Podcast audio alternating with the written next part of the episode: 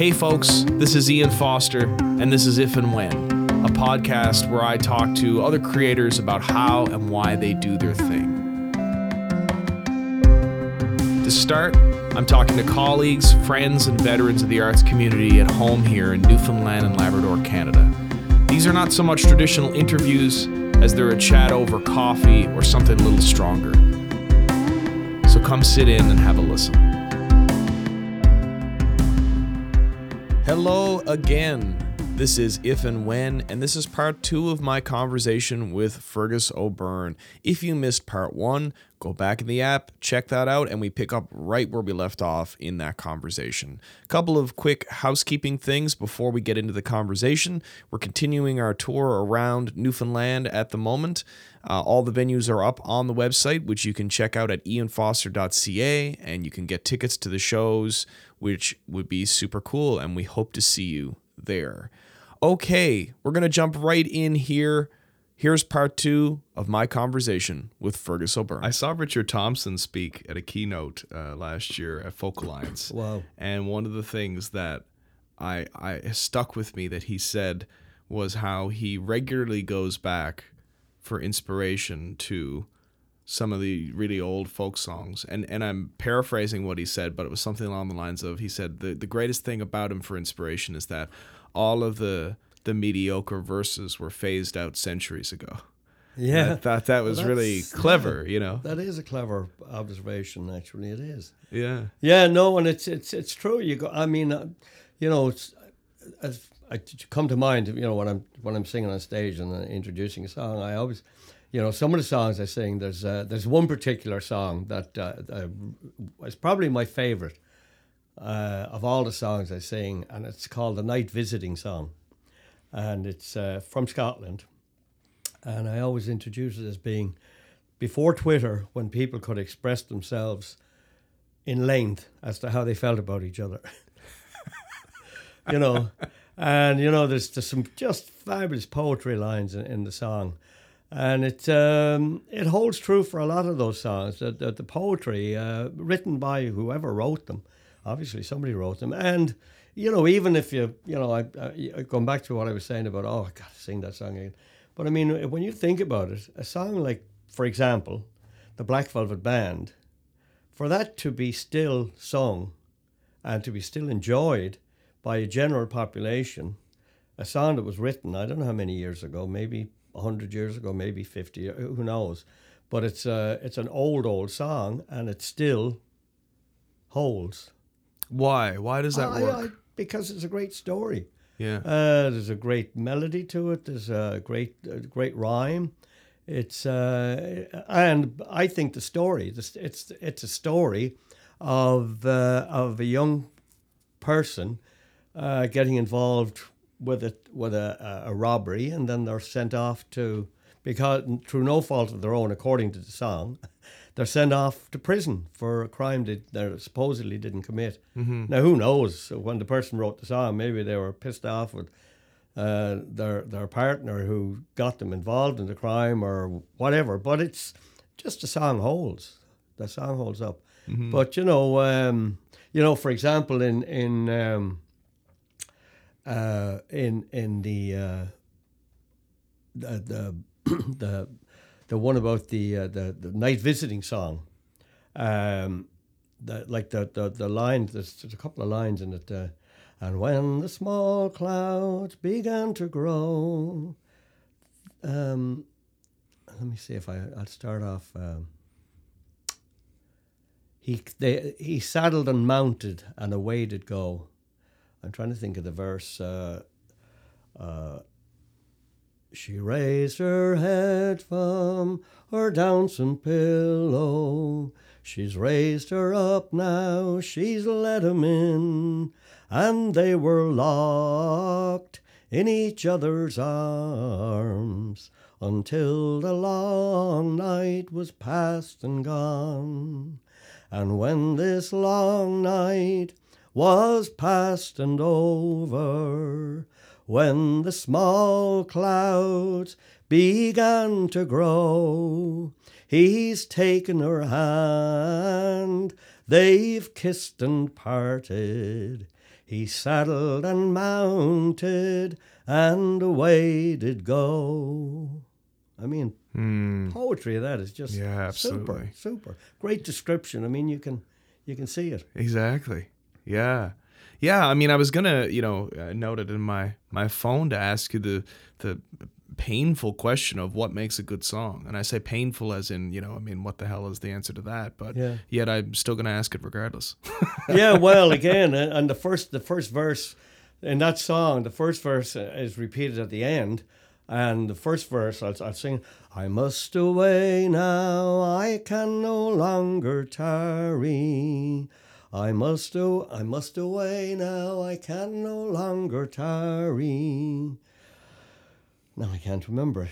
But uh, I will be, the last line of that verse is I will be guided without a stumble into the arms I love the most. yeah. Yeah. I mean, it's you Yeah. can't write. You, you know, I'm not a writer either, and that's the that's the one. I guess I was going to say that earlier on. I, I'm not a. Uh, I don't write songs. I, I can write music, and I, I do write uh, melody and stuff like that. But um, but I don't write songs, and I think I'm. I, I so I gravitate to to words in songs, and uh, I sort of consider myself uh, an interpreter of other people's work, especially traditional. Hmm. Hmm. Yeah, I find uh, it's it's so interesting to look at that side of uh, that side of folk music. You know, I think about the fact that listening to you sing that song is a beautiful song. Like chordally, those songs feel, you know, they're it's the three chords and the truth thing. They all Yeah. Bob Dylan, but many people before him probably quote, right? It's it's like melodically those songs can fit with that sort of like one four five progression or one four five six or or and they're and because the melodies are not you know deeply complicated by crazy accidentals or anything. There's there's you could substitute all kinds of chords in there Yeah. and it, it can work you know and it, it means that you know they can be accessible to be played by people who don't have 10 years of experience playing an instrument which makes them accessible to the public to learn and share. I don't know. I think about all of that stuff when it comes to why those songs have lived 400 years 600 years you know? Like the story you just sang is the story of half of bruce springsteen's catalog he's basically just been rewriting that song in his catalog for Well, years wasn't it? Wasn't it? Um, not Mick Jagger. What's the other fellow's name? Uh, Keith. Keith Richards said uh, Adam and Eve wrote the first song, and we've been ripping them off ever since. Yeah, absolutely. I mean, I guess it comes back too to there only being that's that's a film thing, right? Is that there's only X number I forget the number, right? But there's a X number of kinds of stories, right? And that like every story can fall into those kinds, and then it's just how well you tell them, you know. Um, but there's so many songs in the world, so it always fascinates me why certain ones seem to survive uh, and live for just so much longer than maybe others do. Yeah, uh, it again. I, it goes back to personal choice of of the song, and also just the story and how it's told and how it's worded. Like there's you know there's another song I sing from um, from uh, uh, Charlotte Decker. Uh, she she sang it.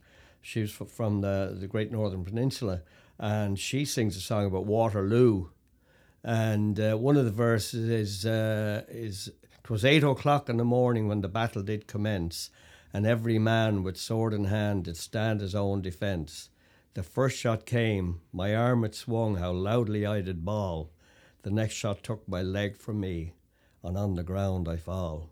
I mean, they're all in in one verse. You've got just how horrific war is. Mm-hmm.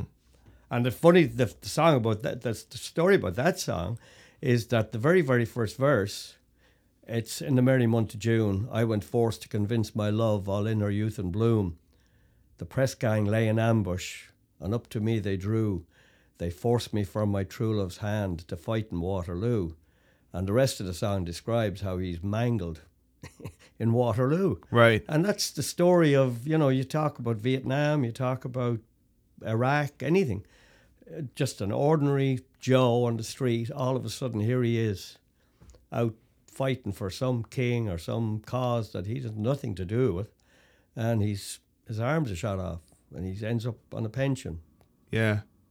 Yeah. It's, uh, it's uh, you know, but it's just the the the the the, the story of it is is just so forever. It's uh, you know, I do know what you mean. I, I think about that regularly when it comes to, because I kind of keep my feet in a number of different genres, you know, because I produce records for artists who are much more in the pop genre than Yeah. than I would ever be, and there's different sort of rules for, you know, there's this attitude of like vagueness and universality in the lyrics in in pop music. I mean, that's a stereotype. Obviously, not all pop music is that, but that is, Yeah. you know, uh, and you see that bleeding through in some like the new country genres where there's this attitude of like universality or and, and universality. I'm even using that word incorrectly in describing this because I don't think that that stuff. I wouldn't call it that in the way that I'm thinking about it right now. I, I'm I'm thinking about, I guess maybe some of those genres emphasize like a a vagueness in the lyrics in the hopes that it will connect to more people. And I've never personally believed that about songs. I believe, like when you're singing that song about Waterloo, that would be a level of specificity that maybe some of those people would go, Well, we can't sing a song about Waterloo. Waterloo happened a long time ago. Meanwhile, when you sing that to me, the fact that it's about that eh, and and the specifics of the lyrics make it connect to me even more because Yeah. it feels like a real story that happened and I'm smart enough as a listener to go I can see how there's universality to this like I can see that even though this is about Waterloo it's also about every battle that's ever oh, happened oh yeah. You know And it's, it's like, uh, you know, it goes back to uh, talking about myself and Jim Payne touring. Like, we've had people ask us now, well, okay, wh- when you went to Australia, did, what's, what, did you sing Australian songs? And I said, no, we sing songs about Newfoundland. And, and we feel that there's a, there's a certain amount of the population out there, like us, who are curious about other parts of the world. And by us going and singing and talking about Newfoundland and stories of Newfoundland, people are learning, and people then relate it back to their own, their own, uh, their own state of life and and and and an environment and whatever. So it's um, you, you know you're you're not setting out to educate people, but you're you're certainly setting out to to uh, to give people a new experience, not to sort of bring it down to the lower level so everybody's going to say oh you know it's it's you're looking to to to give them an experience your experience of life as well if i'm talking to somebody when i meet them wherever in the world i want to hear about them i want to hear about their background their story Yeah, I totally agree. Now, with that said, uh, were there ever moments in your career related to that? And you know, for instance, you went to Australia, you sang your songs. You know, uh, were there ever moments where before that faith was validated by the experience, the turnout, whatever? Did you ever have those moments where you're about to go do what you do somewhere and go? How's this gonna go? Like, is this gonna work in this place? Is this gonna?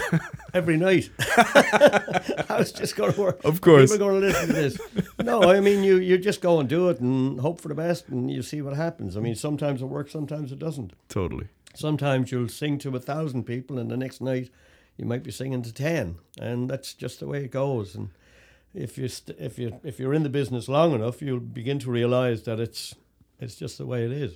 Absolutely. you can't unless of course obviously if you're you're in in, in the top of the line and and you know you're you're attracting thousands all the time.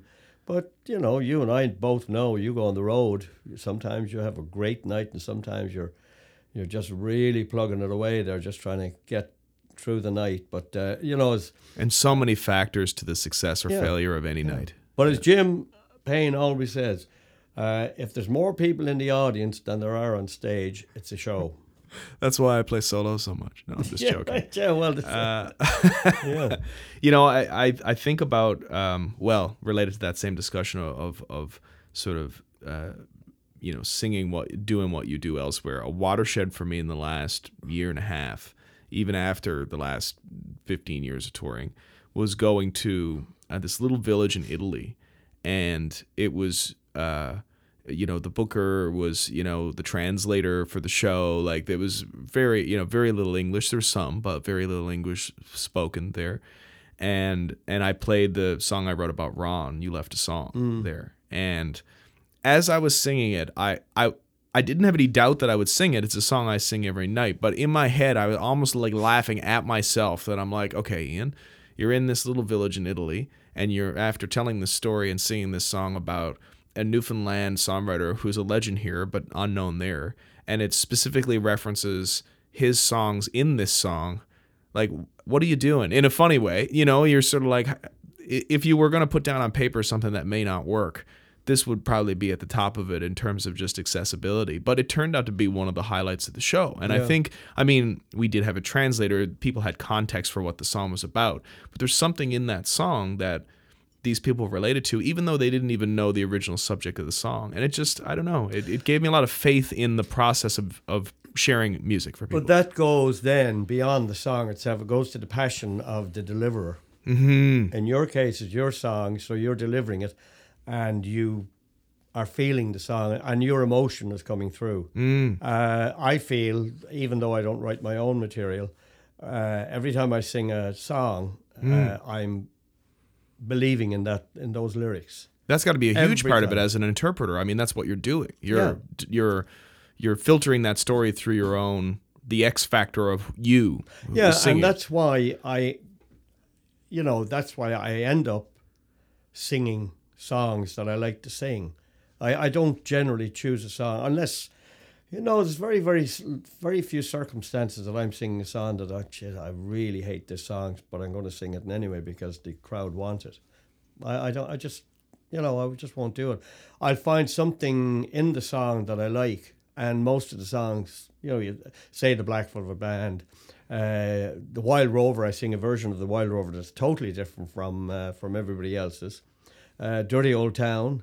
Uh, I when I was started doing solo work, um, after Dermot died, uh, when I was doing you know the stuff at O'Reilly's and stuff uh, as as a soloist, you know I was always getting requests for Dirty Old Town. I, I kind of liked the song, but I didn't want to get involved doing it the way, you know, the way everybody else does it.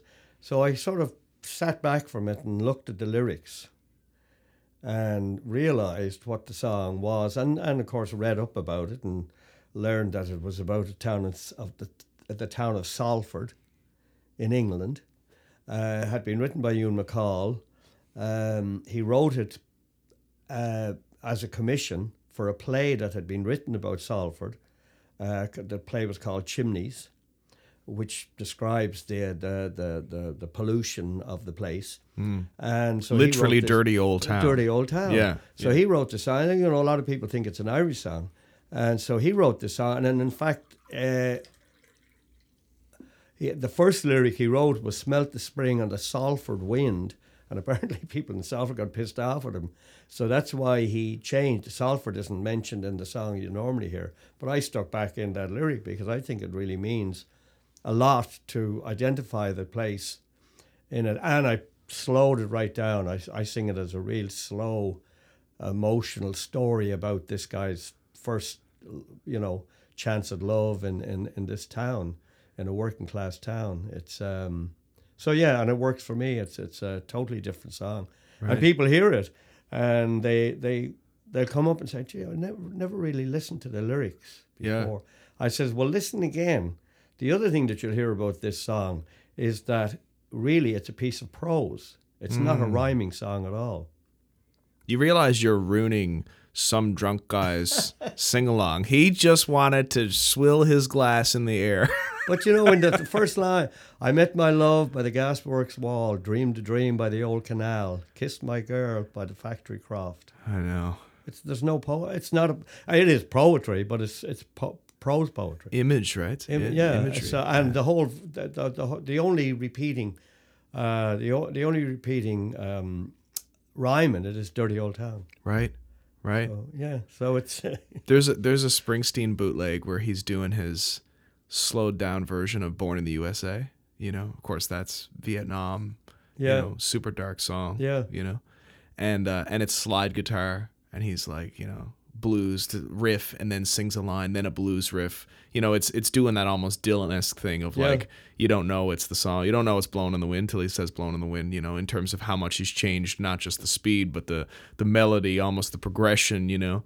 Anyway, so he. uh he gets to the chorus and I and and there's one it's a live bootleg so you hear what he says I'm born in the USA and you hear someone in the crowd go woo and it always made me laugh because it's like pin drop silence and it, it it makes me think of of that idea of someone going like wow I'd never really I'd always thought born in the USA fist pump and then I actually listened to the lyrics and Yeah. it changed it changed how I was able Yeah. to process this quote unquote party song that never was you know Well, there's another. Uh, there's another I, I just discovered recently uh, on YouTube. Um, there's a uh, a version of Jolene by Dolly Parton. slowed down Slow down, Oh. and that is extraordinary.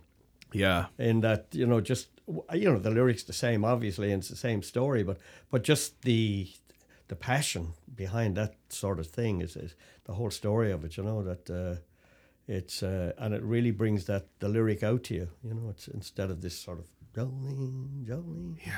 She's Yeah. a what? I mean, I, th- I heard Oh, she wrote that at maybe sixteen or something. Yeah, no, and, it's uh, it's uh, she's amazing. It's and uh, you know it's you know going back to Dirty Old Town, going back to the night visiting song. Like, and that's what I do when I when I'm looking at a song or I'm looking at the melody of it, but also I'm really looking at the lyric to see where it's taken you and emotionally where it's taken taken taken you to. yeah, And uh, a lot of the songs, even though they're, you know, in especially in the Irish pub scene, uh, because of the nature of the idea of what uh, Irish music is, people tend to jazz it up or and, and sing it just, and then the lyric is just not thought about. But if you really think back, it's it's like um, you know sometimes I I'll. Uh, if I'm doing a gig, say I, I did a, uh, a series of gigs at the, at the rooms there uh, during the summertime, um, and basically what it was, you know, sitting in corners singing songs and tourists and this and that and the other thing coming by, and but you know, a couple of people come up to me, a couple of local fellas come up to me and said, "I "Love your music." Only I've had a beer in my hand now, you know. And I'm thinking, you know, it'd be nice if you had a beer in your hand, but that's not what it's about. Yeah, really it's about the music and, you know, if, if, you have a i've no objection to anybody having a beer but the fact that uh, uh, beer is automatically associated with the music is is is, is kind of Trojan, and it's i mean to some degree it's our own fault as Irish musicians and you know the Ryan's Fancy and the Sons of and the Sons of Erin approach to the music was that sort of rowdy dowdy stuff and but uh, you know, you, I guess you always thought in your own mind you were sort of ex- exposing the beauty of the music even uh, beyond the beer. Let's talk more about that. I find that really, and I think you're an interesting person to speak to about this because you are the person who does uh, weekly gigs at O'Reilly's, like probably multiple times, right? How many times do you play a I week? play when I'm in town. I play a couple of times a week. Yeah, so you're doing O'Reilly's pub and then you're going to the rooms and playing and that's kind of a that's an interesting analogy for your career. You literally do you know all kinds of venues presenting the same music and I think as someone who tries to do some of that myself, I've played in bars, schools and churches like and everything in between. I think that that's a really first of all, I think you probably have a really fascinating perspective on how the music works differently in all those places.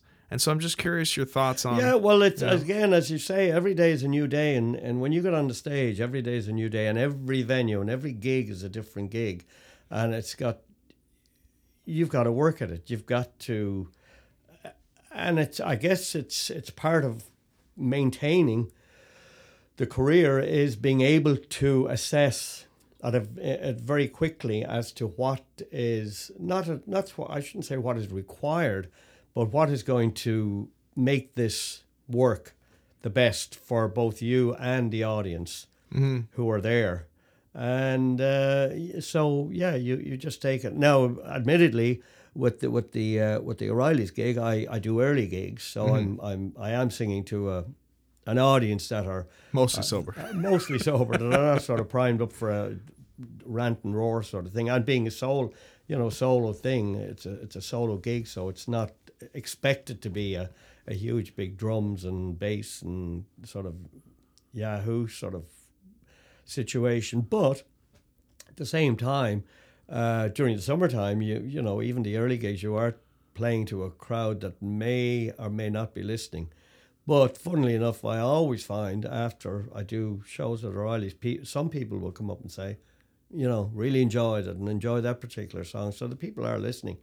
So even with a crowd, if you've got say hundred people out there and fifty of them are not listening, uh, you know, twenty five are somewhat listening, but you'll always get a certain amount of people who are interested and want to hear what Yeah. you're doing. Yeah, absolutely. And then you go, of course, when you go to the rooms, it's uh, the Pin rooms drop and- yeah. totally different idea. Yeah, yeah. I guess I'm thinking about like uh, almost ethnomusicology, you know, like a case study. Like, let's say we were just talking about "Dirty Old Town," but you, the version you do of it, and how you perform it. I mean, if you were to go and do that at a pub versus the rooms versus like within the context of a school workshop when you're talking about it, uh, I think it's actually interesting to think about the elements of that that translate universally, whatever that might be. Everyone's tapping their toe because it's a catchy melody. Maybe that's the universal uh, aspect. Maybe there's others, and then the the parts of that that work differently in those different environments. Like you playing that at the rooms, there's a chance that some of the imagery and the poetry, the conversations you're going to have after when someone comes up to you, it's probably going to be more of that. Yeah. The conversations at the pub might be more like, "Oh, I love that tune,"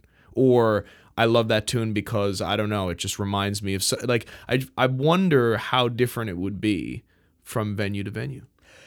Well, again, it goes back to your story about singing in the little Italian town. To me, uh, it goes back to the passion of the deliverer. If you sing and approach your craft uh, with emotion, and you have that emotion within you to to be able to instill it in other people, to to get your emotion over to other people, that makes you more successful than somebody who's just up there doing it for whatever. Uh, and I, I can't imagine. I mean, obviously, anybody who gets up on stage loves to do it. I mean, you know, the, I mean, it's it's a it's, a a, passion. It's a Yeah. it's a rush and it's a passion.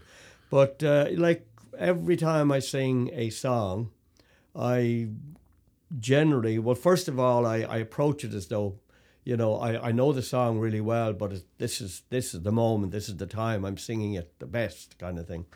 And then the other thing for my own uh, self as well, when I'm singing it, uh, I'm always trying little sort of new ideas vocally and on my instrument. Hmm. So that again makes it a challenge to a certain degree for me, but also it makes it more interesting for me, but not taking away from the passion of the delivery. Hmm. But it is the passion.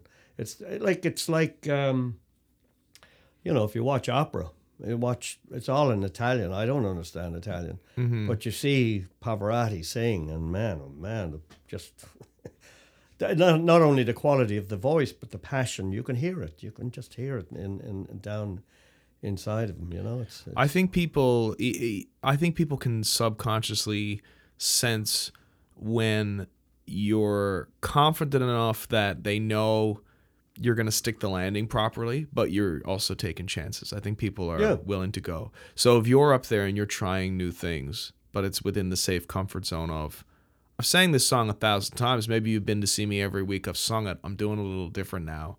I think that's really exciting. I think that's one of the most compelling things that when I see an artist do that, where it's, wow, they're going off on this tangent here, but like I'm confident enough in the artist that they're gonna Yeah.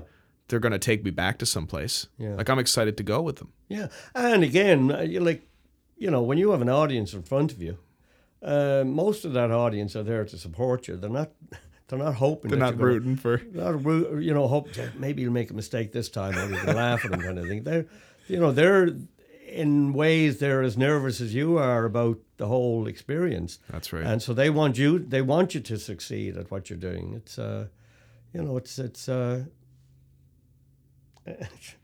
Yeah, it's a great job. I mean, Listen, uh, there is one guy, Fergus, who has been coming to see you every week and spending a fortune waiting for you to fuck up just once. That's it. He's he's in the back and he's like, "Damn it, maybe next week." Let's talk briefly about touring because you have toured all over, um, and I'm curious how much of that has been. I mean, different formats. Obviously, Ryan's Fancy, but then your own solo work and work with with Jim. Uh, tell me about that. You toured the island a lot. Uh, how much Uh, international? Tony Island, a, f- a- bit, a fair bit. You know, there's not. I mean, obviously, there's only so many times you can go across the island.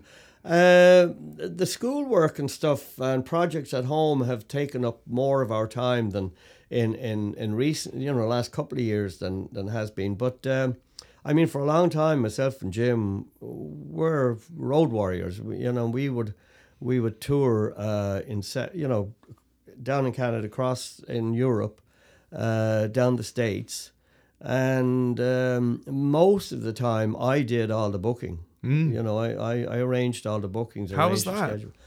It's just How was how was being on email and phone all day? How was that? Well, it's yeah, that's the fun part of it all. It's- I mean, I still spend most of my day in a computer. Uh, you know, I spend way more time in computer than I do at music, and it's uh, it's just the nature of the business. I mean, being a being a self-employed musician and not wanting to be expending a lot of expenses out to other people to a job that I can do. I mean, obviously, if I got to the level where I had to, i- i- if if we were ever at a level where you had to go beyond that and, and, and hire other people to do it, yes, of course I would. But but in most cases, um, I've done all the booking. We always said that I do the booking and Jim does the books. Mm. And uh, so, like, you know, when we would tour the States, for example, we'd take a jaunt, say, down through Boston and, and uh, you know, down along that coast and doing, doing concerts, house concerts.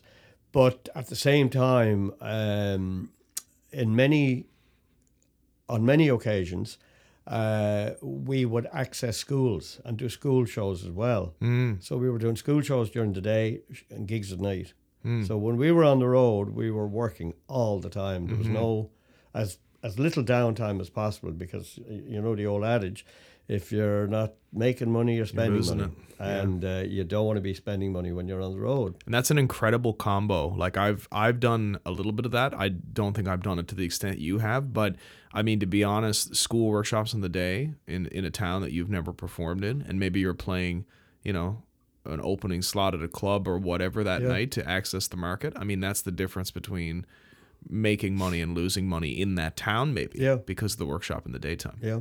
It's the Oh yeah, no, and it's got to be done. You know, as, as you know, it's as I said, if I if I'm on the road, I want to be coming home money in my pocket. I don't want to be, you know, even though I love doing what I do, I'm certainly not going to do it for a loss. No, You exactly. know, I'd, I'll stay at home and, and do something else, and, and and and you know, do something else related to music, obviously. Mm-hmm. But um, what kind of venues have you typically oh my playing on the road? goodness, house concerts, small concerts, uh, museums, um, you know, schools.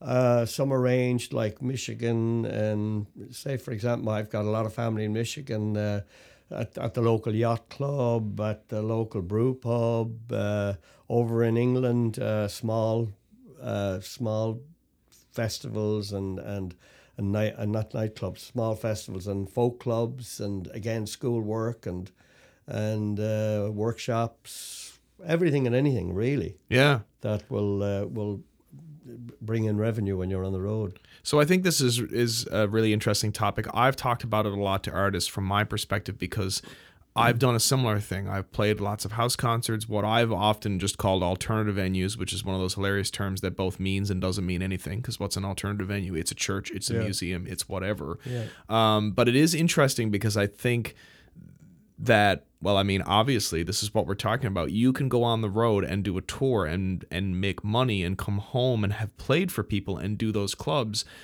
but at the same time they are outside of you know to circle it back to what we are talking about with maybe the publicist manager long tail ducks in a row release there are venues in all those same towns that go with that format the industry with a capital i the this is the club that you play at 7 p.m. and split the bill with five acts and then if that goes well you can get move up to the Tuesday and eventually you'll be on Friday night you know the horseshoe in Toronto style model Yeah. potentially of those venues to play and it's interesting because in a country that is ultimately quite small those two things those ecosystems exist parallel to each other like you can go out and do a type of tour and another artist doing that other sort of pop pop way of doing it with you know uh, industry capital I can do another kind of tour and no venues will overlap. Yeah. Like why is that? I, because I, I I don't know because I mean that's a that's in the pop world like what what what we do as folk musicians I think myself and Jim we are obviously in a in a in a niche that uh, that's related to that type of music, and there are a certain amount of people out there who are interested in seeing what we do, and it's. Uh, at this stage in my career, I suppose you might say, uh, it's not geared towards making it. You know what is the top?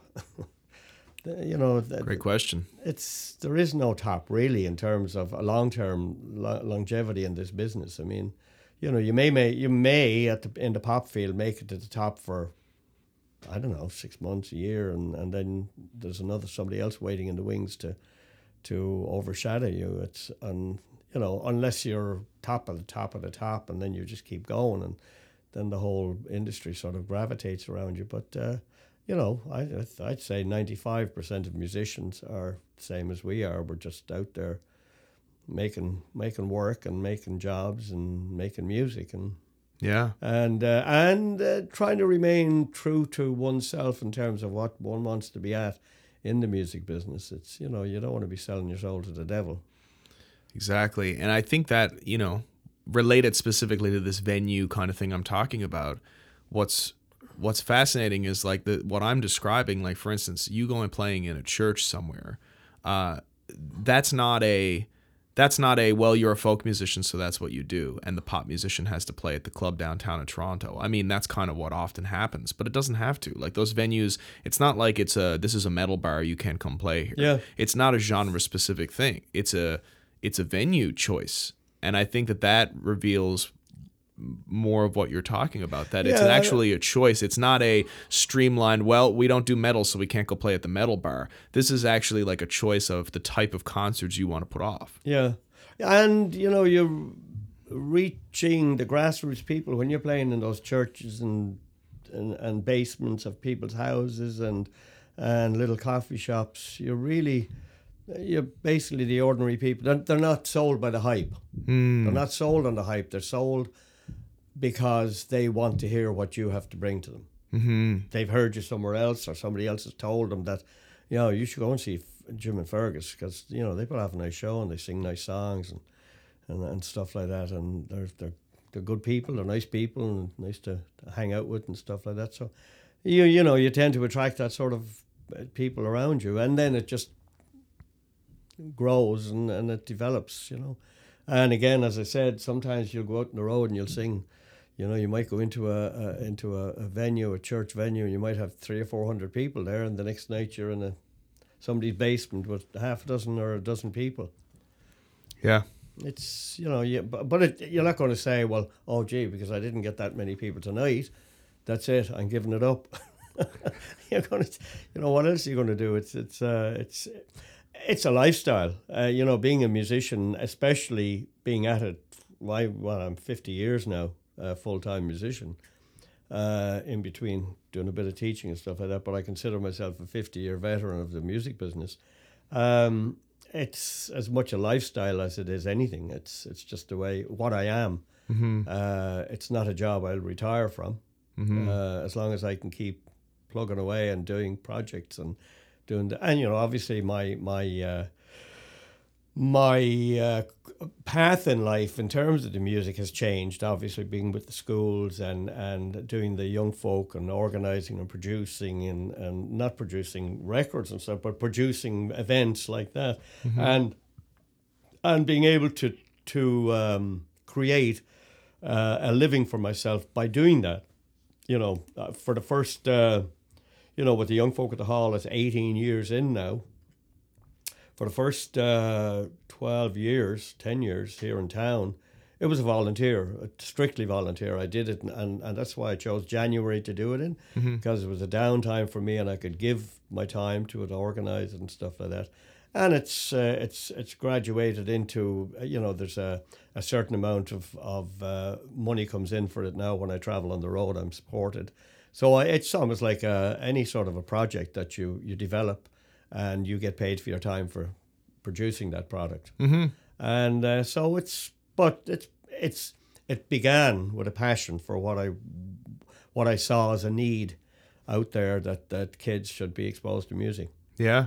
No, it's a beautiful theme that seems to be running Yeah, through your life that way, you know? You know, it's just uh, and I, I, I can't say that you know I can't look back and when when I was 25 years old and say okay this is the plan I have for down the road. It's you, you and and I think that's again it's par for the course with with most musicians. I think you and and it's it's a, a quality that that all of us in the arts I won't even uh, not only in, within music it's probably even more difficult in, in, in the other forms of the arts.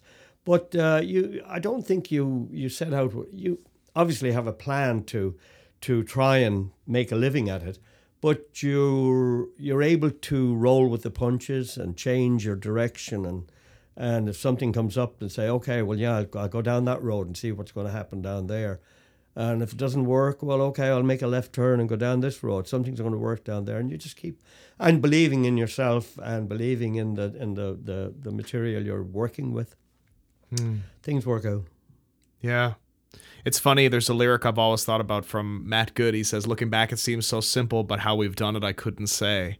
And I think about that a lot when, you know, even at this point in my life, looking back 10 years Oh, and yeah. going, wow, that seems seems like such a like a line item now to describe this event that seemed so incomprehensibly complicated 10 years ago now is uh, that was a thing that we did that's how Yeah. we did it And it's like um, you know, again, it, it, it, it it's like teaching.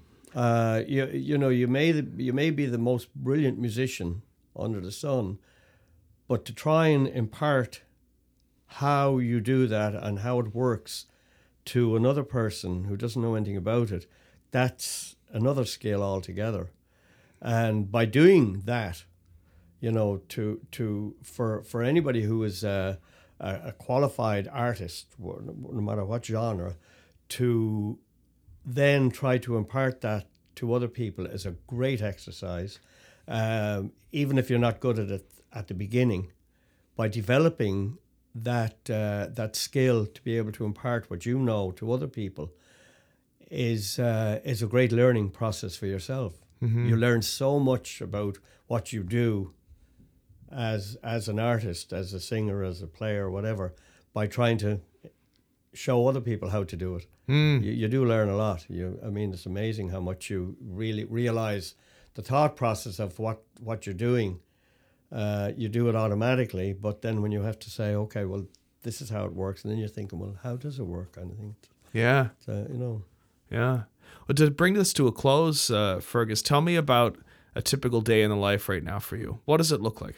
Every day is different. Uh, most days is computer work, though. And, you know, get up in the morning, check emails, uh, look at the projects I'm working on, looking at deadlines, uh, thinking about, uh, you know, going on the road. Now, for example, thinking about going on the road the next couple of weeks on and off with Jim. And uh, Where are you going?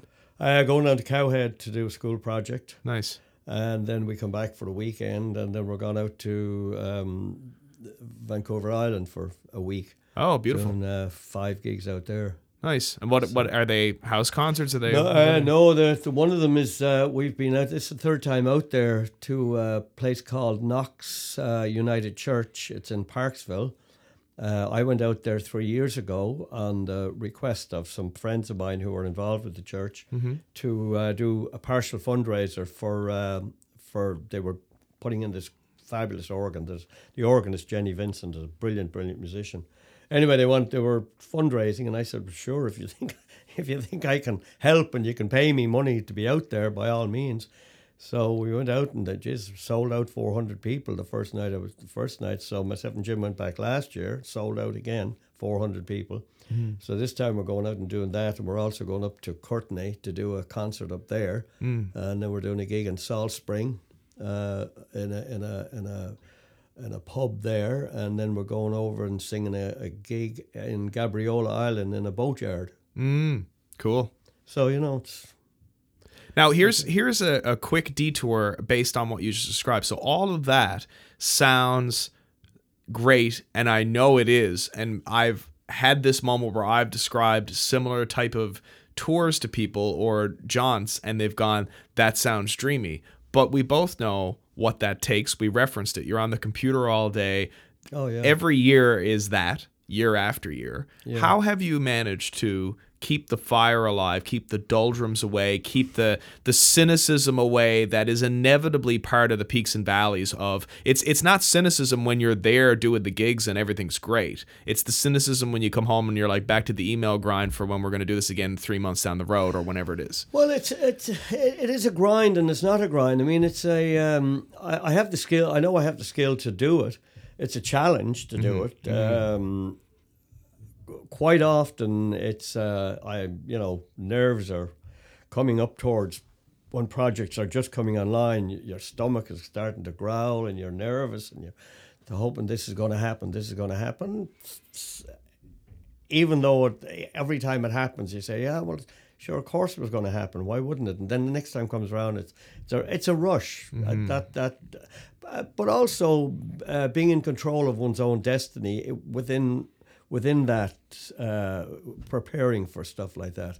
Like this week, I, and you know, again talking about being on the computer. But like this week, I did about half a dozen interviews with various radio stations and papers out there just trying to plug their shows and stuff like that. And uh, always looking to see where where I can get PR and you know it's it's uh and then uh, you know working on some stuff myself and Jim are working on a recording Jim's got another recording project on the go that he's working on that he got me involved in um, so you know learning the music for that and looking at the music for that and then just going looking through old songbooks, looking for and thinking, well, one of these days another song is going to jump out and say, oh, this is the song. Yeah, this is another Right. good song to do. So, Right. uh, so it's um, it's uh, every day is a new day and every day is different, and that's I guess what keeps the the spark alive. Really, it's because you never know from day to day what's going to happen, Right. and it's we're only coming this way once. You may as well uh, make the best of it because uh, there's no second chances, and it's it's. I, I don't know what I want a second chance, but uh, just the idea of, of going at it and, and enjoying it as you go and, and taking the ups and downs of it all. Yeah. Well, that's as good a note as any, maybe, to, close Indeed, off on. yeah. yeah. Thanks a lot, Fergus. I really appreciate More the it. ups than the downs, though. The ups, yeah. it's a good note, an up The note to end on. Yeah. Well, thank you for this. It's great. I'm I'm hoping some people will uh, lend an ear and uh, tarry a while. Awesome. Thank you. Okay, that's it. And how cool was that? How cool was it that he sang that song? I wish more guests would just randomly sing in the middle of our conversations. Maybe we should all randomly sing in the middle of our conversations. That would probably generally make the world a better place, wouldn't it? Thanks so much for listening. Tune in next Thursday when my guest will be filmmaker Justin Sims. See you then.